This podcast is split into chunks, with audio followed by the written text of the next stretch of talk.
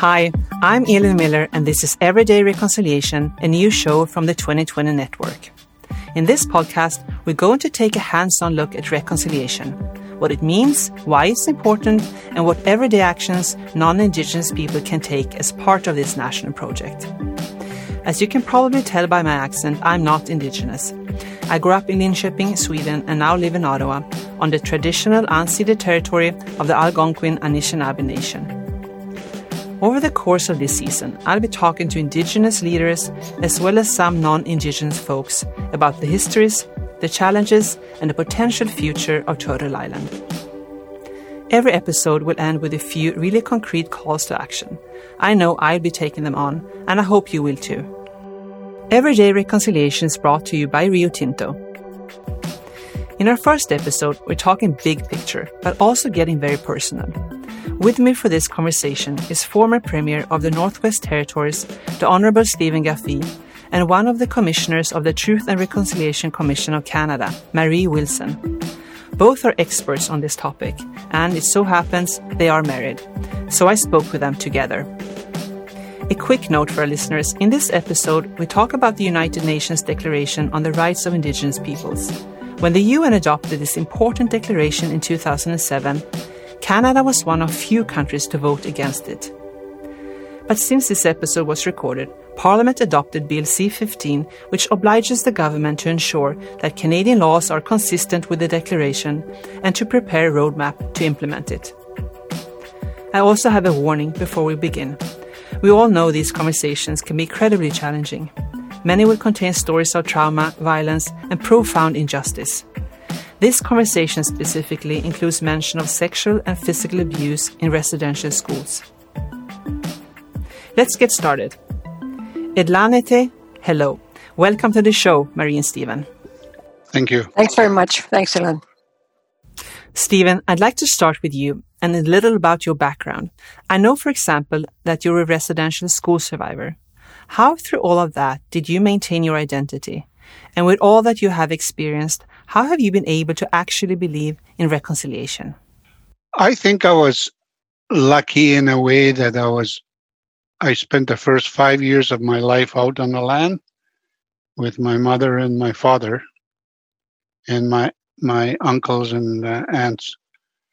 I also stayed close to my grandparents through uh, through my life. I uh, I had an opportunity after residential school to spend a few years with my parents and to uh, to relearn the language, to spend time hunting and traveling on the land, to to get to know the uh, music, the drum music, the dances, the uh, legends and stories and landmarks. I I worked at becoming Dene again after being taken out of it for the seven and a half years that I spent in residential school. So the work that I did was a healing type of work to uh, to bring dignity and uh, ownership of uh, our lifestyle to back to my people and to myself. I think that's that was part of the key to why I seem to have done uh, well Marie, most non Indigenous Canadians grew up isolated from Indigenous communities and go on with their lives without much interaction, if any, with Indigenous people. But throughout your long career as a journalist, you actively sought out opportunities to work with Indigenous people and to advance reconciliation, and not only in Canada. What inspired you to do that? Well, I, I lived a very um, um, I'll, I'll, say narrow in that it was a very geographically small life um, in my early years. Um, I was uh, born in southwestern Ontario um, into a, a, very modest family, but a very big, rich, extended family. Um, but, but um, I longed for travel and I longed to see and know and experience a bigger world what I then set out to do in my life, both through my educational choices and through my career choices uh, was to find and experience that bigger world.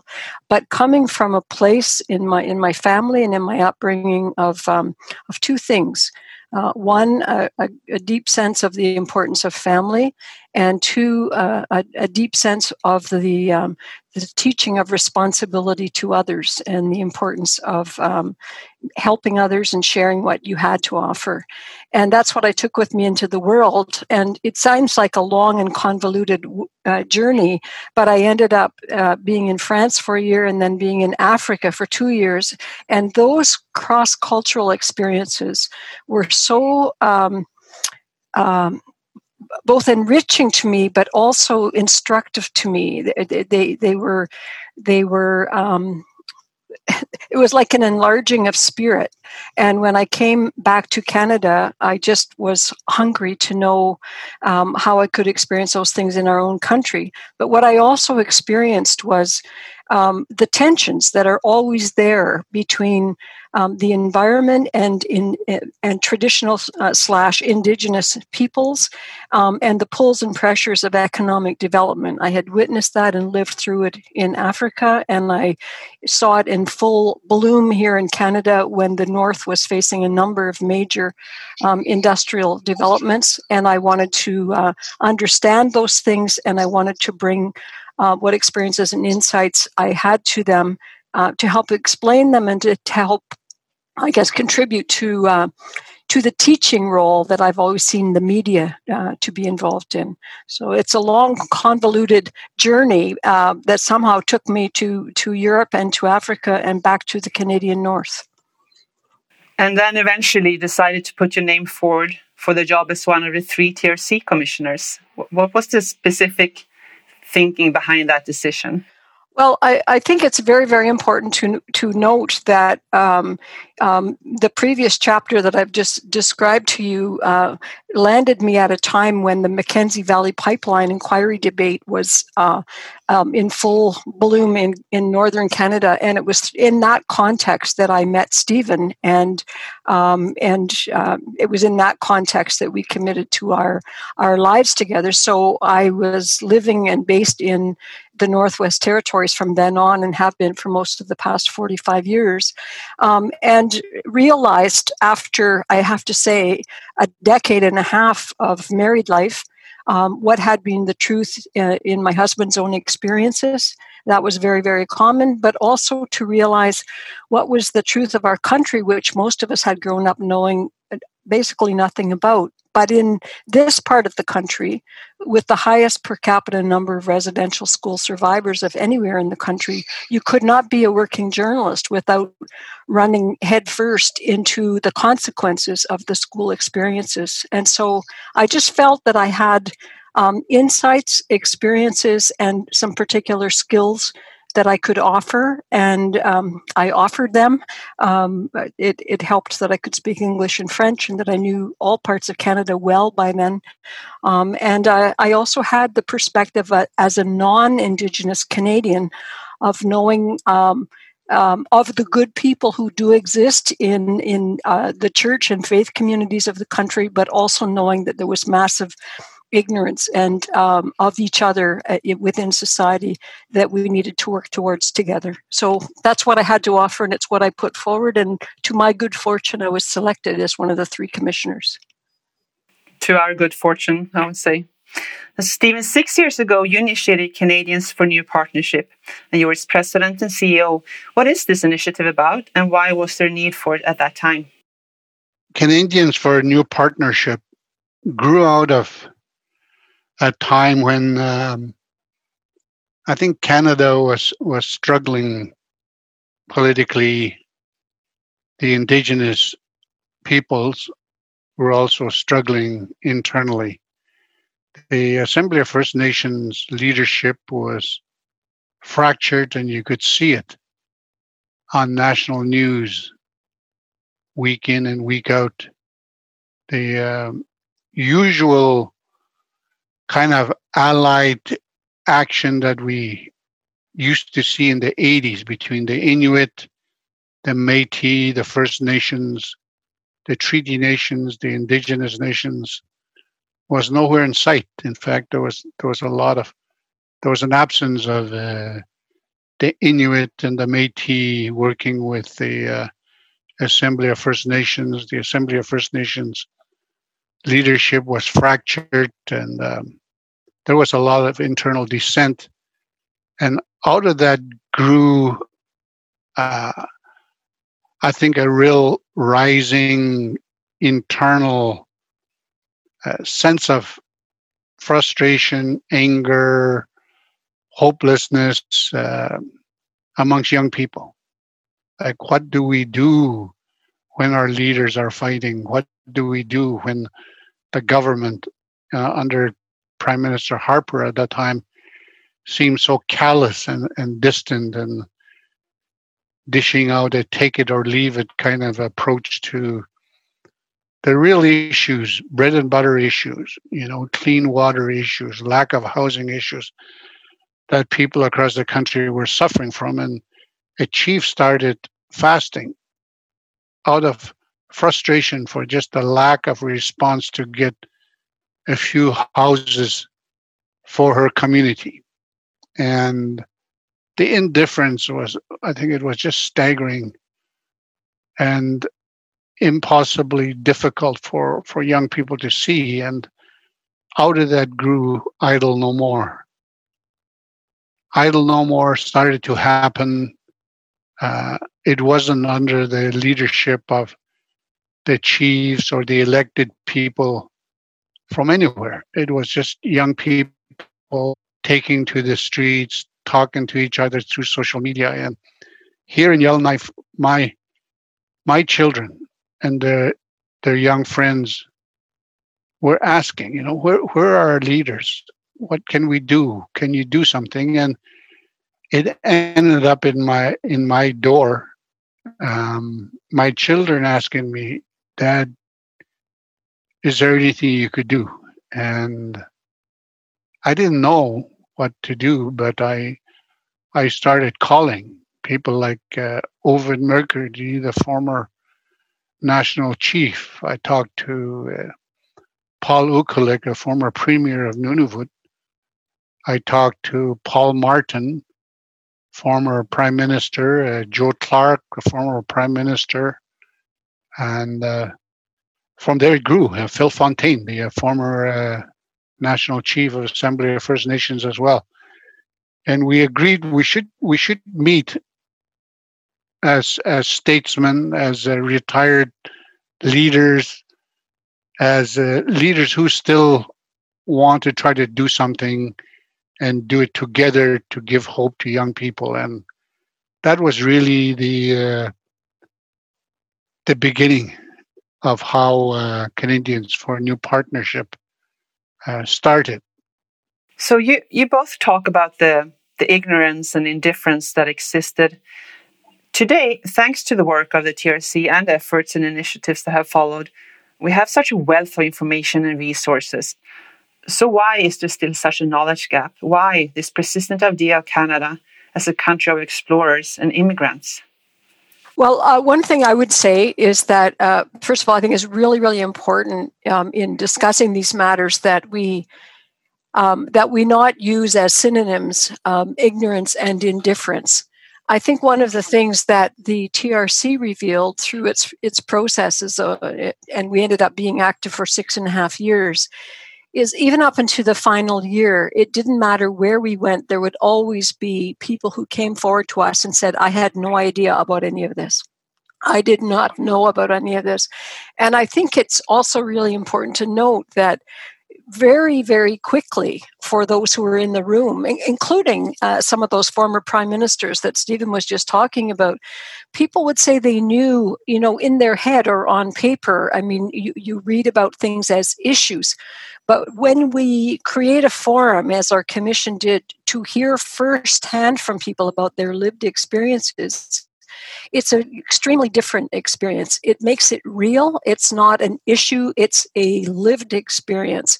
And these are realities. Um, it humanizes everything and it makes it immediate and it makes it um, something that belongs to all of us within our, our, our, our national context.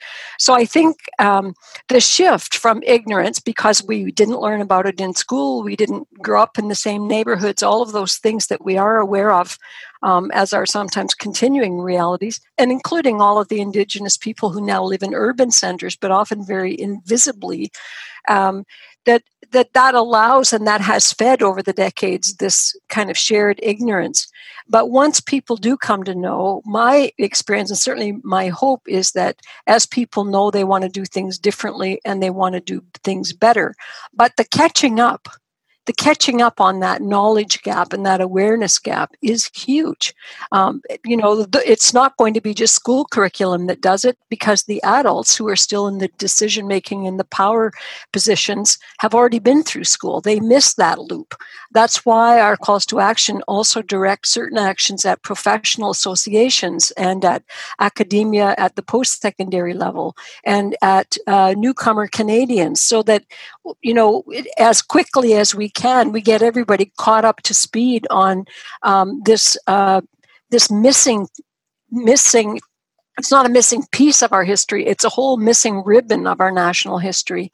And that it helps us understand why things are the way they are what we as a society have to do with the reason things are the way they are and what is our collective and shared responsibility to go forward differently. And i always stress urgently urgently because lives are on the line um, in uh, so many contexts for the the the um, the basic life and uh, and death uh, needs and realities that uh, that stephen was talking about earlier when you look at the scorecard today, Mary, of, of what has been implemented of the 94 calls, five years later, are you did you think it would happen faster? And is there something you would have done differently if you had known where we are today? I have to say, and I've said this before, I mean, I was one of the most surprised people of all, probably, when I heard governments immediately say they were going to endorse all 94 calls to action, only because um, I know that one of the biggest challenges is managing expectations. And some of these things are, they're not quick fixes. They are deeply ingrained systemic fixes. They do require, you know, a major retooling, uh, as it were, of our ways of being and our ways of thinking. Um, and we're dealing with machinery here, namely governments, multiple levels of governments that are notorious for slow motion action. And I'm not saying that in, in a scathing way, but it is a reality. I think um, that uh, if you asked if, if we would have done anything differently, one of the things that I wish we had done um, is to maintain some kind of a voice um, for the commissioners or some kind of an ongoing mechanism uh, just to kind of keep the thing alive um, in a more active way. I know that there are tons of people that have taken up uh, the mantle. And there are many people, by the way, let's be very, very clear, who were already working on these issues long before there was ever a TRC. We just didn't have that same terminology.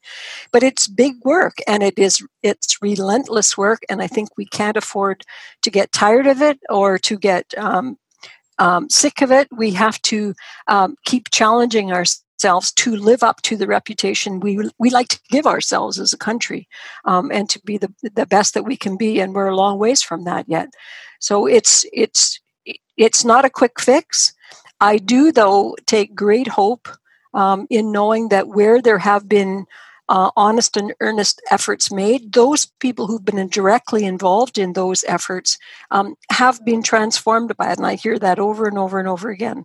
Um, so the issue is just to keep you know, you throw that pebble in the water and keep it rippling out. It needs to keep growing, and we need to keep investing in it so it will continue to grow. Mm-hmm.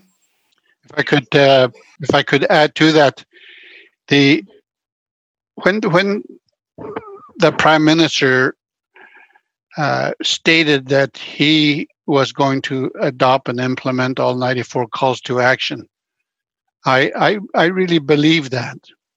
And Canadians for a New Partnership was intended to be a national voice, an advocate, advocacy group that would try to carry the message of the commissioners, the energy and momentum that came out of the release of the the 94 calls to action and and bring the government and the country, the churches and all the different sectors into action so that it doesn't become lethargic and come to uh, rest in inertia. And I, think I think we we missed the opportunity because you know we should have pushed the government, for instance, to adopt and draft legislation with us to uh, to adopt and implement the UN Declaration on Rights of Indigenous People. You know, seven years after the Prime Minister said he adopted 94, we're still we're still trying to see that the most important call to action uh, yet to be implemented. The call for a creation of a national council for reconciliation. That should have been uh, actioned and brought into creation and um, made operational. You know, within two years of the release of that report, and to this day, it still doesn't exist. It is it is is a difficult um, thing to see. So, uh, as a as an activist, Stephen, and as well as a politician and then a leader, has it sometimes been difficult to stay positive and engaged in your relations with your non-indigenous counterparts? Well, you have to believe, you know, that um, when people say things, that they mean it, and they know what they're talking about. And you know, I've I've always believed as a young activist in my 20s and 30s that when people say things, I believe them. It, you know, the church told me many things, and I believed them. The government said many things. I mean, you you you look at the uh, many teachings of the church and the statements by ministers and governments over the years and you have to believe it you know you can't completely lose faith but it it has been a it has been a long series of broken promises uh, commitments that have not lived up to that have been deferred and uh, people are too polite to call and say, look, uh, you're not living up to your commitments. Have you ever wanted to give up? Well, it's not. Uh, it's not in my nature to give up. I've. Uh, I come from a community. When I was born, of less than 300, and total Dene people at that time were probably about 7,000 people we we have to fight. I mean, uh, I know we're never going to win the war, and the war is never going to be over until all of us are wiped out. I don't think we're going to get wiped out. I think we're going to survive, but I think we have to we have to pick and choose our battles, and we have to fight. That's that's the only freedom we'll ever know is the freedom to to fight to be free. Mary, you spent six years as a TRC commissioner, six and a half, um, traveling across Canada, interviewing residential school survivors about their experiences. But you already knew much about this from Stephen. Did you two talk about his experiences in your relationship?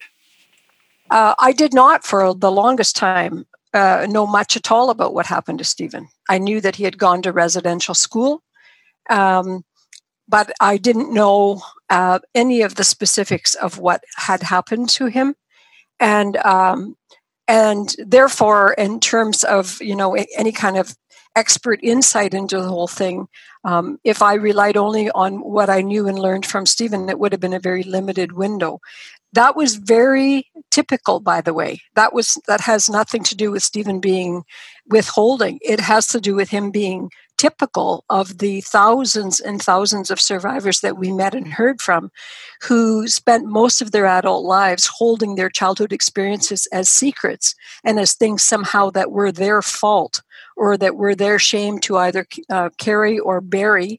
Um, which they had some of them tried to talk about before, and no one had believed them, or indeed they'd been further punished for saying such things, including sometimes by their own parents who didn't want to believe that uh, uh, representatives of God, uh, God's representatives, would do terrible things to children. So there was a lot of secrecy and shame and um, and and silence around all of that. And I think one of the things that the TRC did was we worked very, very hard at trying to create safe space for people to be able to talk about it. As one person said, um, uh, to talk about things that they'd spent their their whole life um, trying to forget. Um, but the other part that you asked me is, you know, you said I you used the word interviewing, um, and I think it's very important to pick up on that word because indeed we did not interview people. We created space and allowed them to tell us what they felt we needed to know. Uh, not a q&a not an interview no, not a cross-examination but rather safe space for people to share from the depths of their ability to tell us what they thought we needed to know about what had happened, what their life had been like before residential school, what had happened to them at school, what had been the consequences of that experience since that time. And, and the one question that I tried always to leave with people too is for them to tell us what they thought reconciliation would mean to them.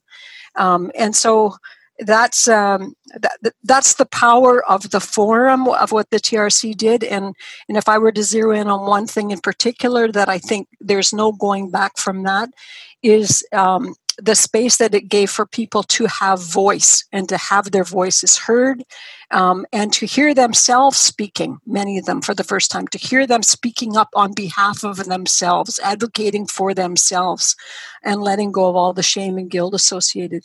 And I think that's the part if there's one legacy there that's a part that i think is extremely important that people will not go quietly again and nor should they um, nor should our country wish them to. Uh, we need that both by way of keeping ourselves honest as a country but also so as to stop depriving ourselves as a country of the wealth of, of knowledge and expertise and accomplishment that actually resides in Indigenous communities and Indigenous nations. We have a lot to learn, and we need to be far more humble as a country about that. One of the um, one of the things that happens to residential school survivors, at least to me, was I blocked out because uh,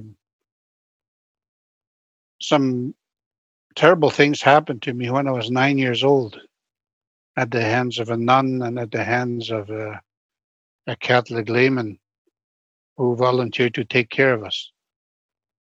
And I couldn't handle it mentally. And so um, I just tucked it away and um, it stayed tucked away because I thought it was it was my fault. It was um, there was something about me that made these terrible things happen, and the nuns to treat me the way she did, and for this pedophile to uh, to uh, abuse me.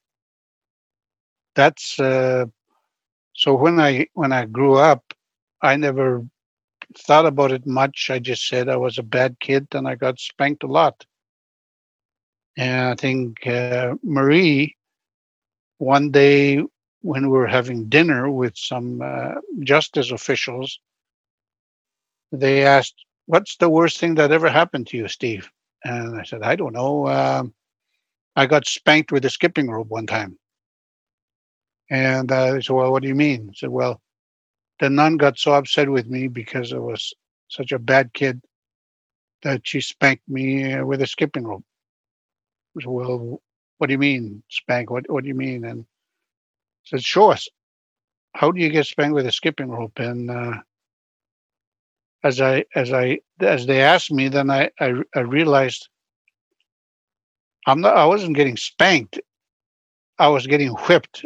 I got whipped with a skipping rope.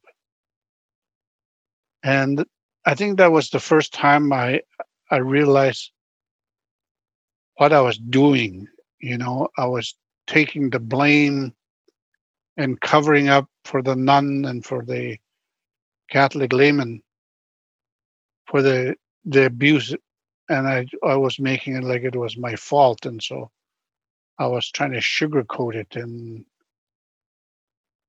I didn't talk to Marie or anybody about these things until uh, much later. I think it was 1998, but almost 20 years after we've been married, uh, because it, it was so many other kids my I had grown up with were starting to disclose what had happened, and my own uh, traumas were starting to surface. At work, I was a minister of justice, and uh, you know I was dealing with issues and apologizing on behalf of the government to sexually abused victims in residential school. You know, and I I was one of them. And I it got to a point where I, I couldn't function anymore and I had to disclose. And so, you know, in 1998 was the first time I I disclosed, I guess, that you know, I had been beaten and psychologically abused by a, a nun and uh, sexually abused by a, uh, a supervisor. I'm so sorry to hear about this. It took a long time before uh, I could talk to uh, Maria about it. I couldn't talk to anybody about it. So uh, it was it was like pulling teeth trying to get me to uh, to talk about it he also denied it because I remember over the years asking him as the revelations would come out from other students in some of the class actions that were beginning, did anything like that ever happen to you? And he would say, no. And I would say, like, nothing like that ever happened to you? No, nothing like that. Like it took a long, it's not, it's not a flip of the switch kind of thing.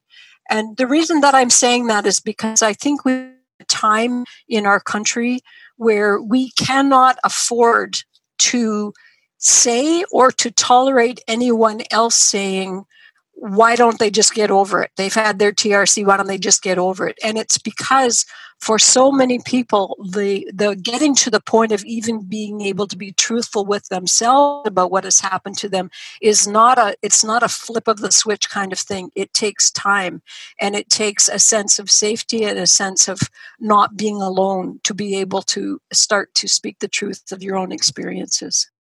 The the idea of answering a question hey steve have you were you ever abused? Did you ever have sexual abuse? You know i always said no i i, I wasn't i was spanked a lot i was uh, punished a lot because i was a bad kid. The the fact of it is i used to walk away later and think what the hell am i talking about? Of course i was. It's like you blank it out because because it's ugly and it hurts and you don't want to think about it and if you don't then then it's not real.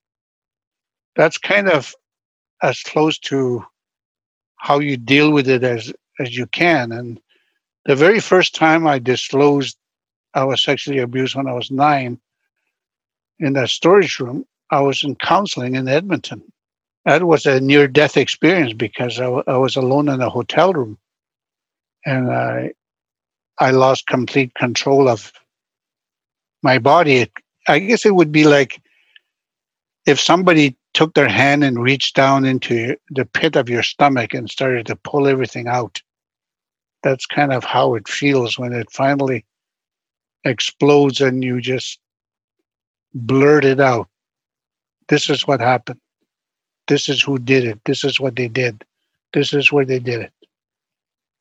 And it explained why so many kids are still falling apart, are not able to live a good life, and why some committed suicide.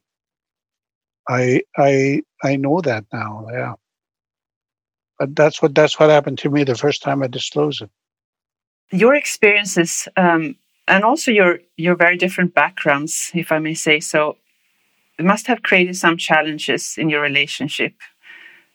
How have how have you been able to sort of overcome or even reconcile with those differences or challenges? You go first for once. All right. Well, I think I always felt like I was different ever since I, I went into residential school and after I came out because I I was largely displaced. And I felt like a stranger in, in the, the places I was. And I was quiet and withdrawn.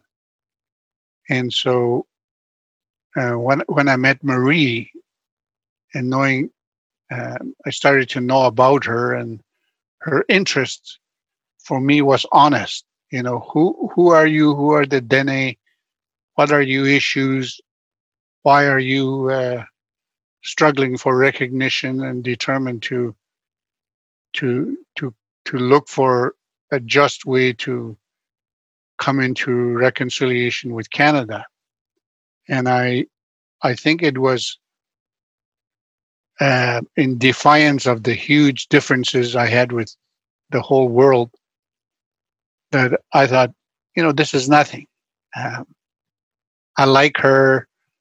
You know, the differences are not that big, and even if they were, it should be uh, easy to overcome if we just decide that. And I think the the differences we had uh, made us uh, closer together. You know, it's it's a strange way to to put it that way, but uh, the rest of the world, I think, for me was even further away, and uh, I was not that interested in in trying to bridge the differences there. But with with Marie, I think it was because I thought I could I could do something. We could do something together. I was just thinking as Stephen was talking. Um, you know, if you were to throw us both in a room and and uh, and and there were no lights and we couldn't see each other or know anything about each other in terms of where we come from or whatever. Um, I, I, think you'd pare down to a core of what do you believe in? You know, what do you stand for?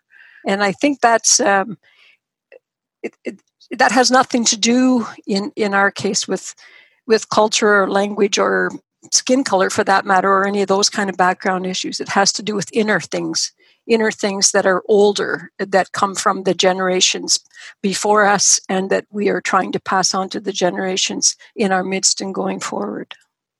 That's beautiful. When you were a commissioner did you get asked about your background or question for not being indigenous? You know, I, I fully expected that to come. I, I was kind of braced for it, to be honest with you, because you don't have a Truth and Reconciliation Commission because things are A OK. You have one because things have gone terribly wrong and something horrific has happened.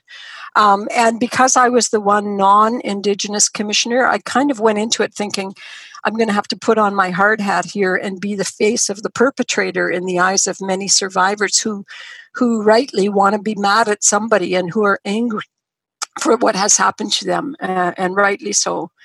But you know what I what I found, and this is part of the extraordinary beauty of the um, of the whole TRC story, and I would say the whole survivor story, is that um, people treated us as commissioners, and and I'll I'll speak for me personally with um, and and I saw this in the ways people treated church representatives as well. Uh, I even remember one church person saying, uh, "We're treated with far more dignity and forgiveness than we ever deserved." That's what that person said. So I was never I was never um, questioned in that way, uh, which was I have to say, obviously a huge relief, but it was a very happy surprise, and yet there was a part of me that felt like why would i be surprised? Because i've never been treated anything but well in any indigenous context in my reporting years as well. Uh, it just seems such a basic exchange of you bring your your respectful demeanor to a situation and you get treated respectfully in exchange it's so basic so what part of our thinking would consider that we that it would be otherwise um, and and and in fact what i experienced uh, was so much appreciation. Uh, people who uh, very often at the end of a hearing or two days of hearings, uh, individual people would come up and say, "We wish you could stay longer," you know, and you realize that what you've given people is the gift of um, holding up a mirror to themselves. That because you know, I would say things like, "Well, I'm not going to be here, but you're all still going to be here. This space is still going to be here. And basically, what you've been doing for the last day and a half is listening to each other. You know, find ways to continue to do that and to give, you know, loving attention to each other. Um, that's the gift that I tried to bring and offer, and very careful listening. And I think it's the thing that that we need to normalize, not out of goodness or out of kindness of the heart, but because it is the most enriching thing in the world. Uh, when I say it was an honor to serve as a commissioner, I cannot tell you to what extent it was an enriching experience and how foolish we are as a country if we think this is a must do as opposed to why would we not want to do something that is so uplifting uh, for all of us. Part of what the message from the traditional leaders and the elders in the 70s when we were dealing with uh, the government of Canada and the Berger inquiry was a really simple, powerful message. And what the elders and the uh, traditional leaders said is we are trying to get recognition and respect for for ourselves and our rights, our right to our land, our resources, and our right to have our own government to live as we want to live, not on how others want us to live. And we're going to do this not by taking away from other people and denying rights to other people, but simply by bringing these things out and trying to get people to recognize and, and make that correction it was not a racial thing. It, it what the leaders were saying is until people all across Canada recognize what they don't know, they learn what they need to know, and they try to help correct it. So, what are the top three things that you two would like to see non Indigenous Canadians do? Things that anyone can do, simple everyday steps to help advance reconciliation? I would say uh, if Canadians would endorse changing the school curriculum, kindergarten to grade 12, to include the study of the culture and history of Indigenous people of Canada and the uh, history of residential schools in Canada immediately, that would be great.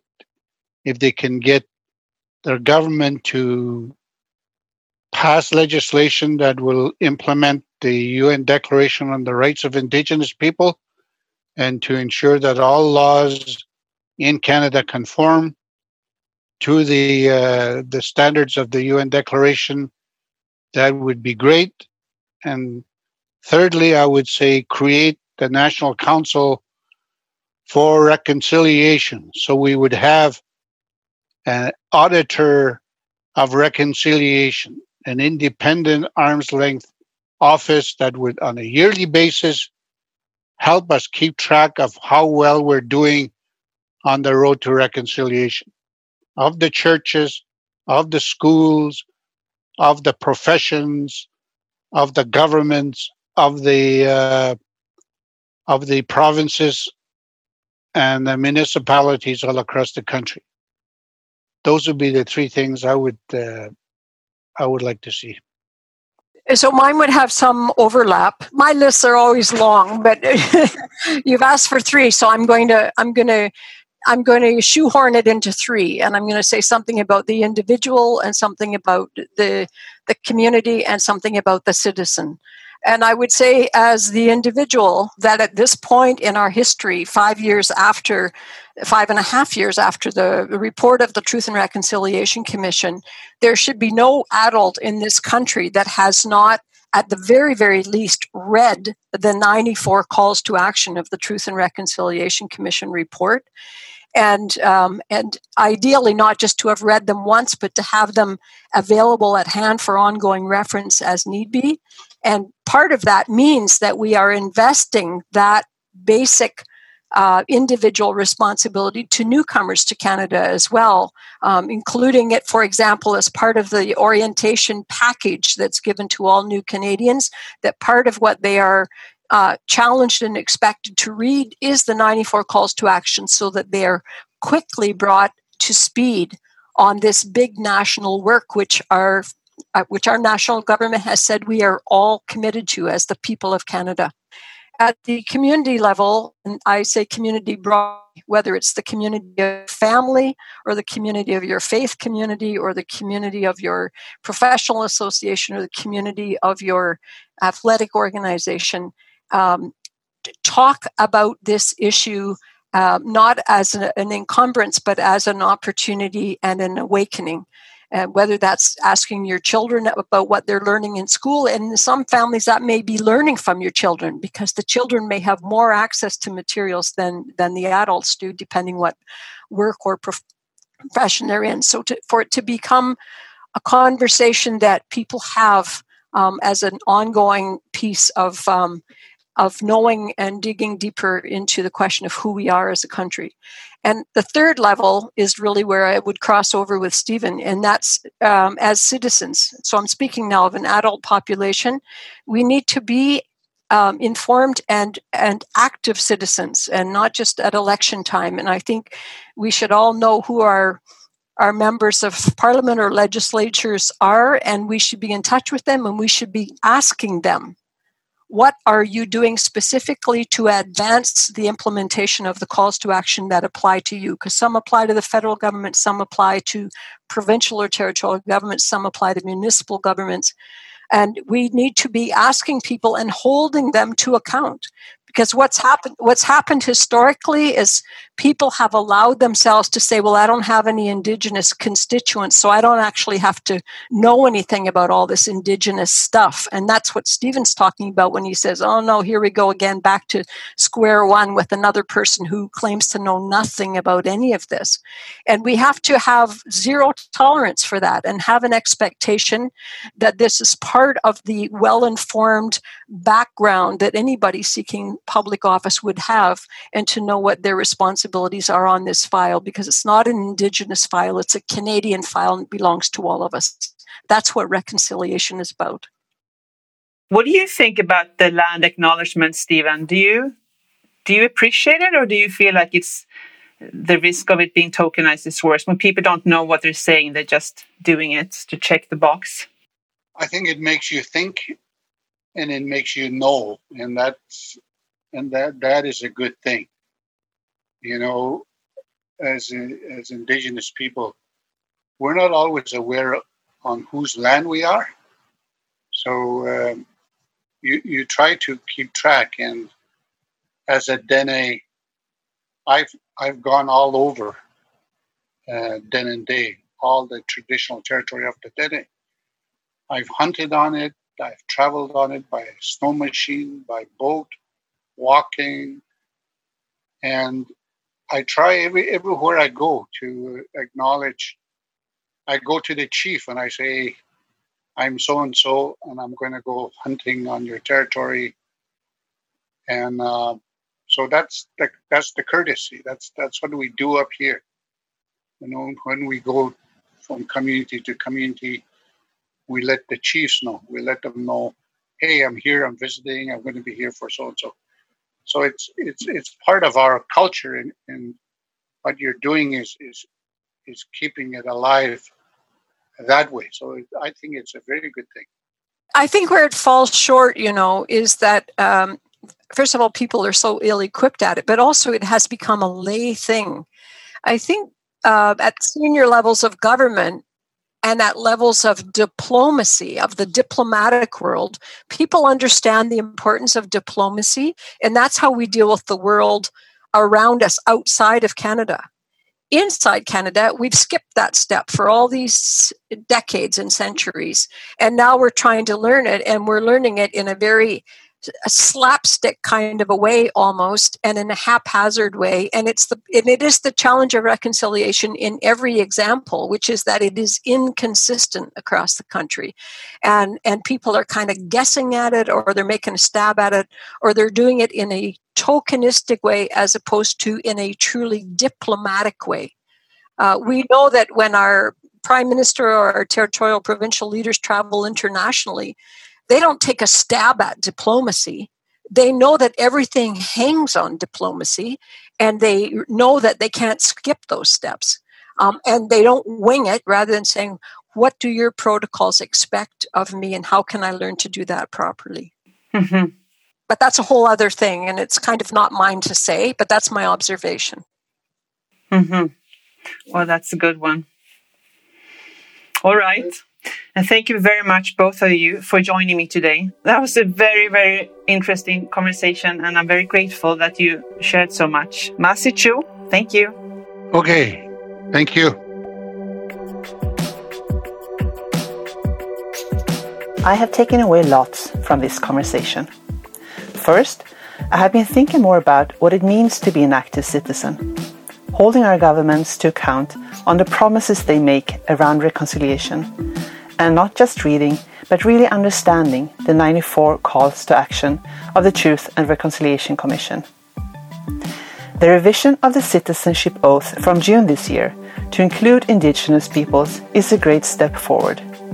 But I love the idea of including the calls to action in orientation packages for newcomers, and why not in the study guide for the citizenship test? I know that would have improved my own experience as a newcomer. I also heard two major things that would have a huge impact. The first, ensuring all kindergarten to grade 12 school curriculum include the study of the culture and history of the indigenous peoples on this land and of residential schools. And second, finally creating a National Council for Reconciliation that tracks whether or not we're meeting our commitments. We need to be more active citizens in calling for these changes.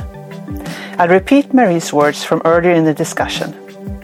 We have to keep challenging ourselves to live up to the reputation we like to give ourselves as a country. Thank you once again to the Honourable Stephen Kakfwi and to Marie Wilson. And thank you, the listeners, for joining us for this first episode of Everyday Reconciliation.